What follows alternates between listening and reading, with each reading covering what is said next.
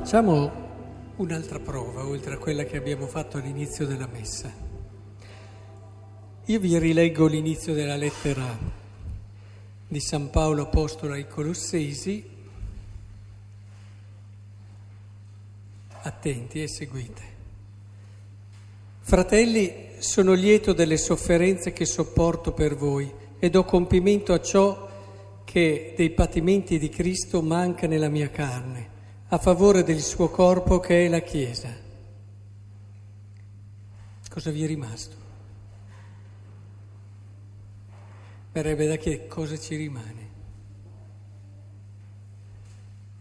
Patimenti, sofferenze.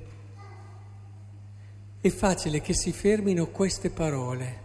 Quando qui San Paolo sta dicendo, tu, cioè, dice anche questo, intendiamoci, ma sta dicendo altro, ci sta parlando di una passione, ci sta parlando di ciò che lo ha preso da un certo momento della sua vita in avanti, ci sta parlando di quell'amore del quale non può più fare a meno e che è la ragione di vita di tutta la sua esistenza, ogni minuto che passa riesce a dargli un significato e a dire che è bello vivere perché c'è questo amore. Il problema è che noi ci fermiamo invece sulle sofferenze che sopporto per voi, che è lo stesso problema di quando guardiamo le vite dei santi. Ci fermiamo su tutto quello che hanno dovuto patire e soffrire, ci spaventiamo e diciamo non è per noi. E, e non cogliamo niente di queste vite, non cogliamo niente che alla fine quello che il nostro cuore desidera più di ogni altra cosa è proprio lì in quella vita lì quella felicità di un amore che ti prende e che cambia radicalmente il tuo modo di vedere le cose, la realtà. Questo succede in modo ridotto anche nell'esperienza umana, quando si è innamorati si ha una percezione della realtà diversa e delle persone diversa.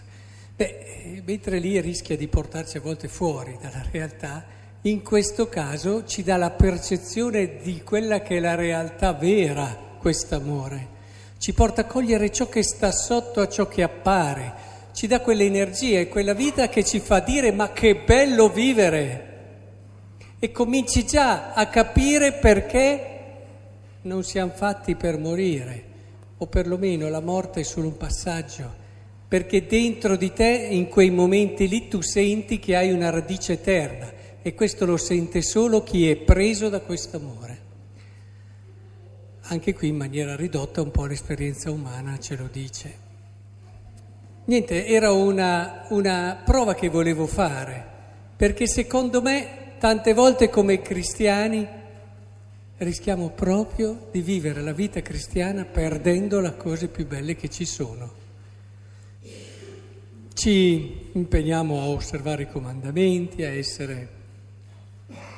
Pensate a una sposo, una sposa perfettamente osservanti, che fanno tutto quello che devono fare, con anche la soddisfazione di poter dire ho fatto il mio dovere e con anche il piglio di guardarsi intorno e di dire a quegli altri eventuali coniugi guarda che non fanno il loro dovere.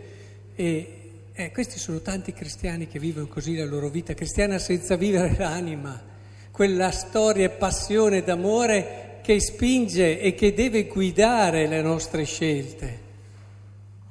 Eh. In questo senso anche il Vangelo ci mostra Marta indaffarata a fare tante cose che non si gusta la parte migliore.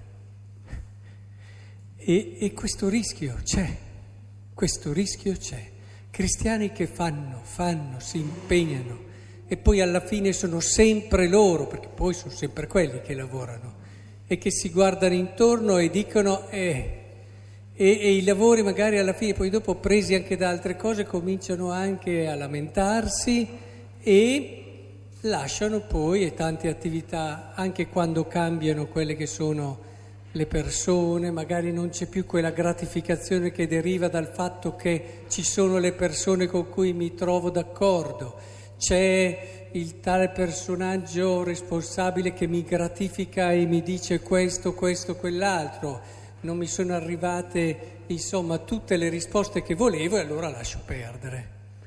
E si fa, si fa, e mi verrebbe dire, ma per cosa?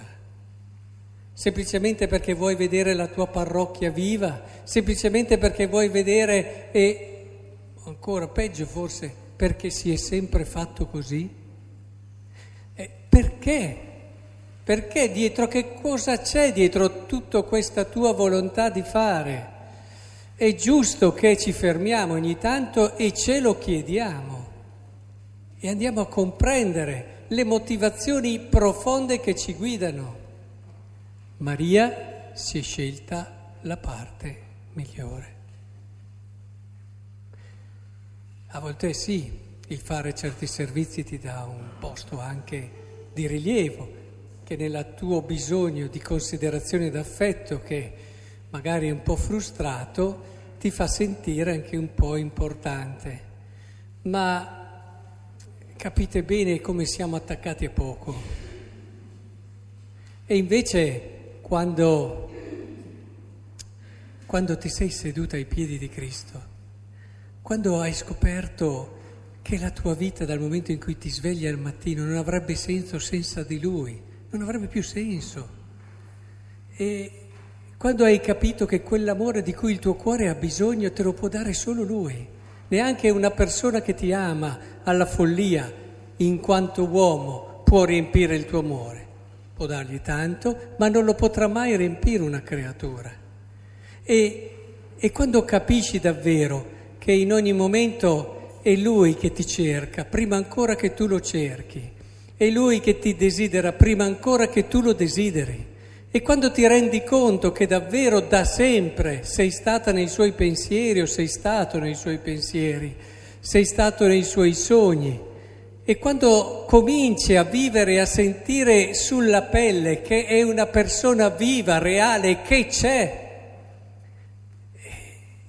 e quindi diventa possibile per te vivere con lui una relazione profonda, ricca, che riempie la tua vita e la fa fiorire e la trasforma. Ecco, allora senti non perché hai bisogno. Quanti servizi li facciamo perché abbiamo bisogno noi, senza rendercene conto. Non perché hai bisogno, ma perché sovrabbondi di gioia. E allora è chiaro che hai quella libertà, quella serenità, quella pace, che ti fa vivere meglio anche la collaborazione, cioè perché è molto divertente, persone che iniziano il servizio e poi dopo quando lo fanno da sole è tutto ok, quando cominciano ad arrivare dei collaboratori cominciano le beghe. E comincia uno, comincia un problema, comincia l'altro. E anche questo ti dice, ok, al di là del carattere, con che libertà tu hai affrontato questo servizio? Con che libertà anche a volte da te stesso? Perché uno non si stacca mica da quello che è il suo modo di vedere, assolutamente deve essere quello ed è sicuramente il migliore. Ma con che libertà interiore lo vivi? Lo puoi vivere solo se ti sei seduto ai piedi di Gesù e hai lasciato che questa esperienza cambi la tua vita dal di dentro.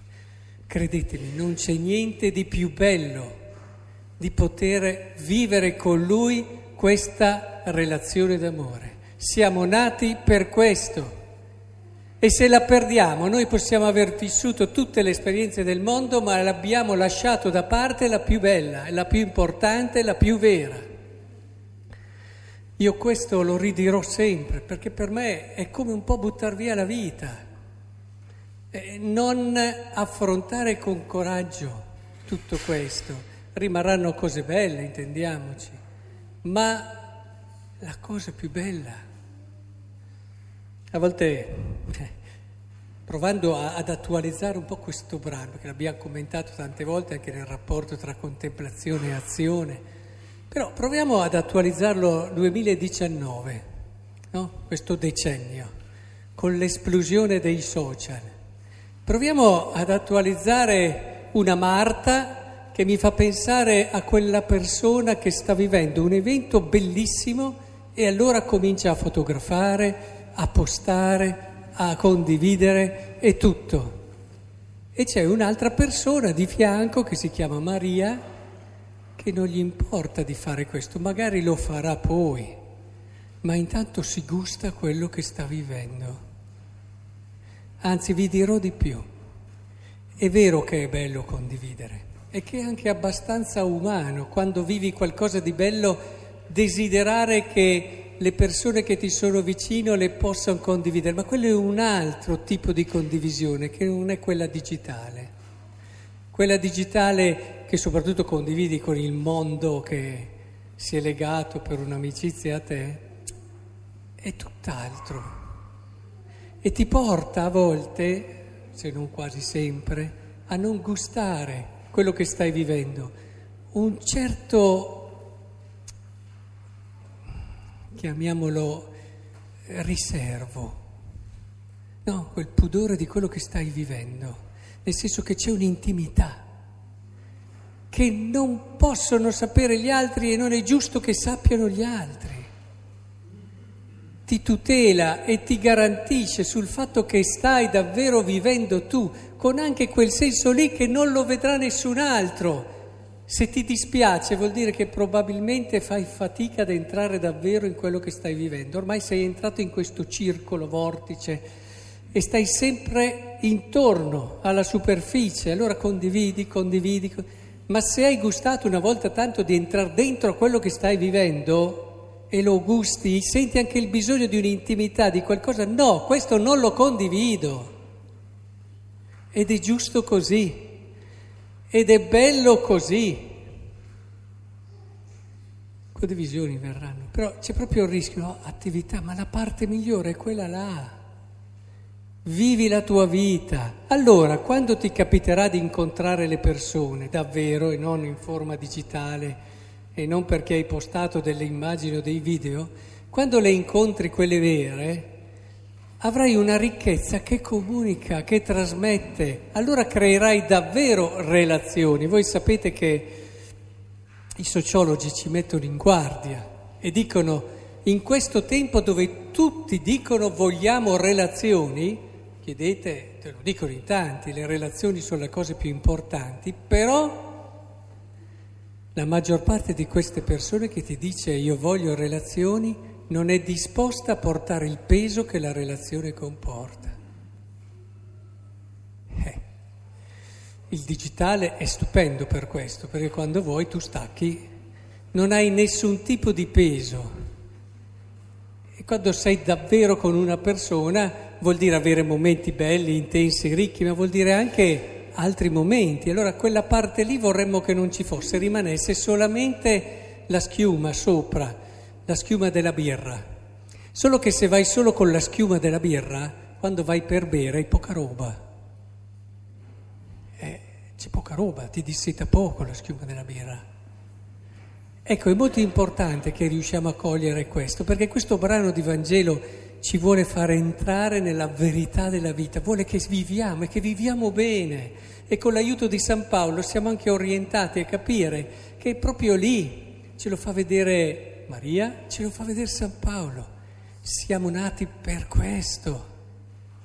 E allora vedrete che qui se ne accorgono tutti in paese, che abbiamo trovato qualcosa, se ne accorgono tutti se la gente non si accorge da noi che abbiamo davvero trovato qualcosa, quando uno si innamora se ne accorgono tutti.